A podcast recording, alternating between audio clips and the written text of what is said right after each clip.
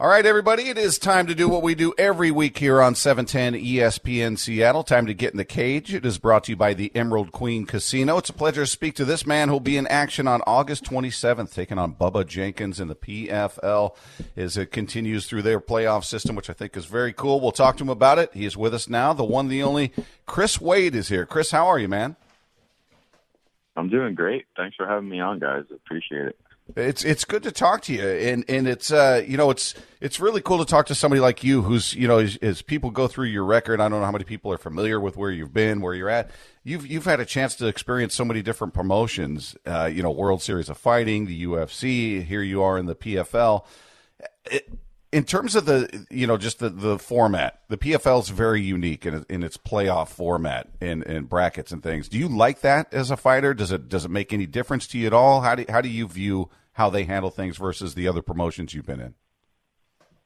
Yeah this this format in particular is something that i've been trying to advocate for since before the pfl even came into existence. I think that for fighting in general to become, you know, one of or the most popular sport in the country, that you need a regular season and a playoff format with a championship where um, the title changes hands like annually unless somebody can win it again and repeat.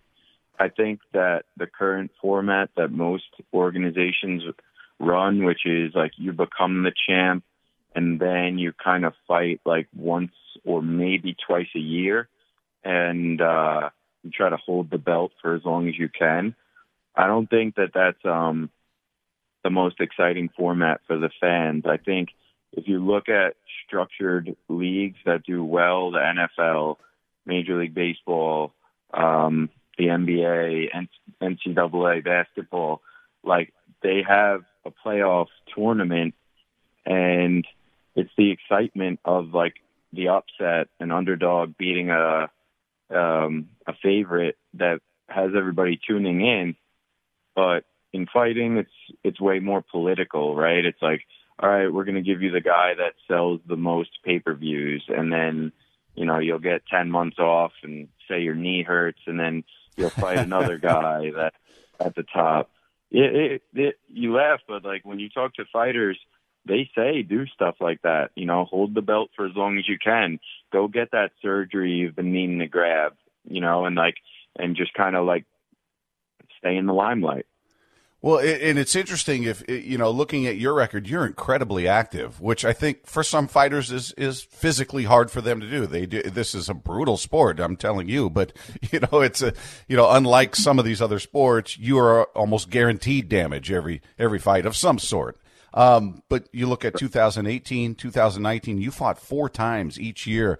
I'm just curious what the what the this pandemic was like for you because for somebody as active as you to not fight at all during 2020 and again four times in 19 four times in 18 what was this what was that year off did you need it was it okay i can heal my body or was it i'm going nuts i i got to do something yeah it was the latter for me because for some reason, I don't know what it is. Knock on wood.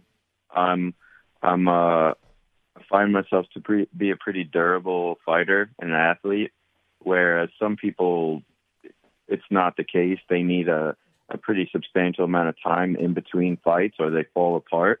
I can fight pretty pretty quick turnarounds, and I still feel good. I mean, to be honest, I feel the worst just in practice day to day. That's where I get all my most of my bumps and bruises and the things that linger and hang around with me. The fights are usually not so bad, uh, especially considering the paycheck that comes with it, as opposed to just sparring your partner for free at, at practice.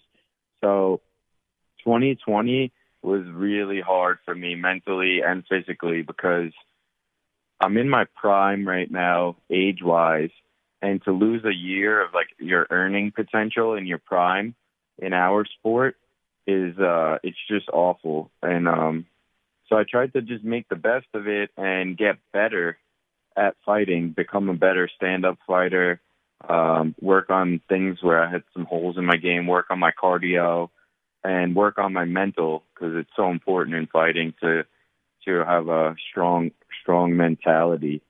And um, financially, it sucked, but as far as growth as a fighter, I think I was able to turn it around and and turn it into a positive where now you're seeing a more polished fighter than you would have seen if I just rolled right into 2020 competing. Well, and you you've already fought twice this year in both wins. Uh, I'm, I'm, guessing I under, I know the answer to this question, but I'll ask, and it's different for every fighter. But having taken that year off, you get back in the cage April of 2021 this year. Were you worried about cage rust? Were you worried about that at all, or are you somebody that believes that doesn't exist? There there are people on both sides of that.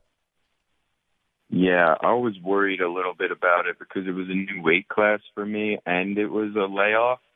So I was just worried about the combination of, those two things. And if you watch that fight, it kind of did happen to me. I was really slow in the first round. It took me a little while to get going. And um, I attribute that to, to the long layoff that I had. Some fighters are really active in the gym. They spar like all the time.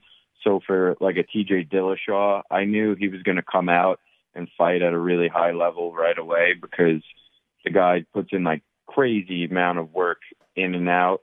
And um, I knew he'd have like new wrinkles to his game that he'd be better. But some guys that just need the time off, I think ring rust definitely. It's it's kind of like a to each their own.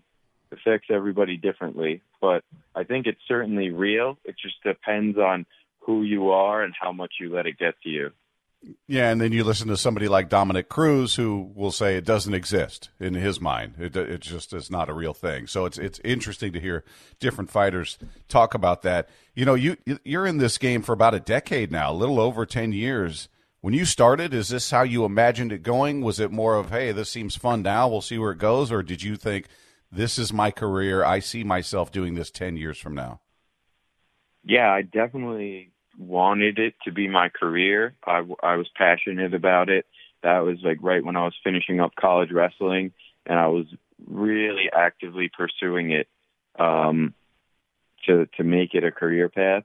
So I'm proud to be able to say 10 years later that I'm still in the game and still uh, fighting at a high level and and making a living and uh, you know a good one at that, doing what I love. But I did you don't see certain things coming. Like I, I didn't, I didn't think that I would uh, really part ways with the UFC as soon as I did. I thought that I would climb higher um, toward the top of that division before I made any moves elsewhere. But you know, life throws little curveballs at you, and I'm really happy where I am right now with the PFL. I I love their format and um, and the opportunity that exists every year for for a guy to win a million dollars. You know, I, I watched an interview with you. Uh, I'm not sure how long ago it was taped, but you were talking about, you know, I think the interviewer was saying, hey, even if you lose in the finals, you still kind of win because you walk away with $200,000. And yeah, that's a nice chunk of change for, you know, normal people like me or anybody else. But you were talking about, no, I'm, I'm going for the million, but it's not even so much about the money as it is you know, I want to be in that final. I want to fight Brendan Loughnane. I see myself fighting him in the final. I want to walk away with that belt. Has your priority changed as your career has gone on? Where maybe, hey, it, yeah, I obviously want to win the fight, but I, I need that payday. It's about the payday. And now, since you've had this under your belt for for a decade, your your your priority has changed from money is great, but I need that accolade. I need that belt. Yeah, my attitude has changed. I was like I was in this uh what I call it like this um this mental state of uh of kind of like making it okay to set lower bars for myself. And I I think it wound up like when I assessed it it wound up being a huge negative. Like even when I set goals in other promotions like I know I don't think I ever set my goal my bar high enough. And as a result I was reaching goals and I just didn't have that extra drive to necessarily um, win the belt, become the champion. I was so concerned about money. Every every day I was fighting for money for a while, and um, bill, thinking about bills and house and car and things like that. Now I'm more do I'm I'm doing it not for the money. I'm doing it for my legacy. For like I want the belt as more than an accolade, but just as a kind of like a, a proof of where I deserve to be based on my talent and the work I've put in throughout my career. So I know that with those accolades, the money will follow. So st- for me, it's like stop chasing the money and start chasing the belts. And if I chase the belt and I chase the best guys, that it's going to take care of itself, all the money. You know, for you know MMA geeks like me, I, I, watch everything. I watch One, I watch PFL, I watch obviously Bellator, the UFC, every everything I can get my eyes on. And I think for casual fans, they look at the UFC as the top of the heap. That's like the NFL to them. That's as high as it gets in terms of talent. But I think if you watch these other promotions, you see, yeah, maybe there is a gap in talent in some divisions, but that gap is shrinking if it's not already gone. You fought in the UFC before. You fought in World Series of Fighting. Now you fight in the PFL. Do you do you buy that there's a gap in talent between the UFC, Bellator, one PFL, or do you think it's hey, we're all on the, we're all level? It's a level playing field here. Oh, that's a really good question. Um, I think that maybe in some instances, like certain weights, like the the UFC takes a lot of pride in their lightweight division, and like um, so like a division like that, there's probably more depth there in the UFC than there is in in in maybe some of the other organizations. But fighting has evolved so much. All these guys are teammates. Like all the guys that are in my league are cross training with guys that are, you know, like I was just training with Brian Kelleher earlier. He's a UFC fighter. There's no differences um, in where we go to train at the end of the day. It's just about you know what cage you step into, like what the what the banner says. So I think that the the talent is there. Like I think some of the top guys that are here in the PFL can fight some of the top guys in the UFC or in Bellator as well. I just think maybe they have the UFC because of their name and like and uh, the shtick, the mystique behind them that they've built. They might have just a touch more depth than some of the other leagues, but I think the top guys can go with the top ten guys in any promotion, and you'd pro- if you saw a bunch of fights go down, you'd see wild outcomes like that people wouldn't expect. But I think that the talent is certainly there. People are just as dangerous here as they are over there. Is that a goal for you to get back there, or you've been there? You've you've you've had your run in the UFC, and you feel like hey, I'm I'm good with the PFL. What's ultimately? I I know you want to win this belt. I know you want to beat Bubba Jenkins. You want to win the tournament. But if you could put the the capper on your career, what would that look like? Oh man, people have been asking me that question. I'm just I'm just really happy right now to be um, to be at at a new weight class in the PFL and to be chasing this belt. I don't want to look. I don't want to take my eyes off of what my focus is right now. But um, man, I, I I I didn't have a really good relationship with them. It was past just fighting and and stuff. Uh, but I always chased and wanted to chase from when I was a kid wrestling the toughest competition at the highest level. So it would be an honor to fight some of those guys that call themselves the best at, over there at 45 as well. But um, you know, we'll see where life takes me. I'm just gonna keep keep busting my ass and keep trying to perform as best I can, and then hopefully um, all those opportunities present themselves, and it just winds up better for my family and I. You you brought up your your switch in weight. Was that just about the size of the guys you were fighting that was becoming too much? The weight cut. I mean, what was what was the motivation behind changing divisions? I mean, the real motivation behind changing divisions was just um, having taken two cracks at 55 and feeling like the guy, a couple of the guys last year were really, really big when I fought them. And it wasn't that I was like unable to to compete against them. I was, but it just like. You could feel that I walk around at like 175, and these guys were probably walking around like 185, 190. There was just like a little bit of a size difference, and uh, I just we've always even when I in my days at the UFC, they would they were asking me if I could make 45. So I, it's always been something I've played with the idea of, and um, I think that it's a big difference maker for me. I took my size, my power down to that weight class, and I think now I'm one of the the bigger 45ers in the world. Period. So it's a, it's a little tougher of a cut, but I like it. I like where I'm at, and um, I, I plan to stay here for a little bit. I'm not like in a rush to go back to lightweight by any means. Well, hey, before I let you go, let me ask you: You got this fight coming up August 27th. PFL will continue from the uh, Seminole Hard Rock Hotel in Hollywood, Florida.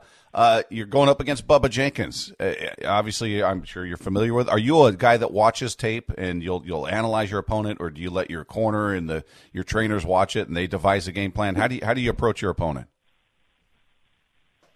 No, uh, so we we watch the tape together. Um, because I like to I like to think that I have a a pretty good fight IQ myself. Um, so I, I take pride in being able to like pick somebody apart a little bit, and my team does as well. So we sit like, the way we start camp once we find out who our opponent is. Is we start by having sessions where we watch tape on them fighting. We watch their most recent fights where they've been, oh, you know, most times successful, and then we go back and watch where they lost and, where they've made mistakes and failed. And I try to come up with a good, solid game plan on on how to attack them during the fight. What will be most successful? So um, with Bubba, I've watched enough tape on him that I'm pretty certain that I know for the most part what he's looking to do in there. And I, I think we have a game plan to not just beat him, but to stop him and to finish the fight and make a statement that I'm here to, to take this division. Well, Chris, I'm looking forward to the fight again, August 27th. It, it's happening. The PFL continues, and Chris Wade will be taking on Bubba Jenkins. It looks like it's going to be on paper. Looks like it's going to be a great fight. Maybe you end it really quickly. It could be a quick night. We'll see what happens. But Chris, it's it's really good to talk to you, man. It's uh, I think you got a great story. You've had such a such an interesting career, and I, I hope you, you you reach that mountaintop. You win this tournament. I uh, really appreciate the time, and and look forward to hopefully talking to you again. Thank you so much. I appreciate it. Yeah, and I'm going to do everything in my power to to reach this mountaintop, and then we'll keep climbing. You know, uh, sky's the limit. So, again, thank you for having me on August 27th, and um, my my social media handle is at C Wade MMA and Chris Wade MMA on Instagram. So give me a follow, and I'll I'll be keeping everyone up to date on Fight Camp and when we arrive Fight Week at C Wade MMA on Twitter and at Chris Wade MMA on Instagram. Chris, thanks so much, man. I really appreciate it. All right. Have a great day.